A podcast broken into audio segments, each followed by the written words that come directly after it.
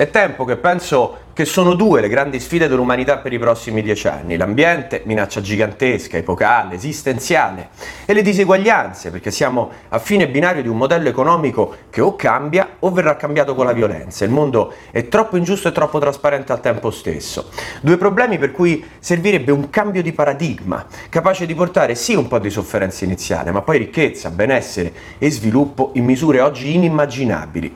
Ieri a questa classifica ho aggiunto il concetto di debito. Letto che nel mondo la risposta all'emergenza coronavirus ha fatto schizzare al 101,5% del PIL, record storico assoluto. Siamo in tanti ad essere strozzati e paralizzati dal debito, noi italiani per primi. Allora la previsione, l'augurio è che il debito, tranne che in e a particolari condizioni di emergenza, fiducia, serietà e pianificazione, possa finalmente essere visto come un'ipoteca sul futuro, un nemico, una parolaccia, tanto a livello familiare che a livello di governi. E questo è un minuto con tribuffi facili.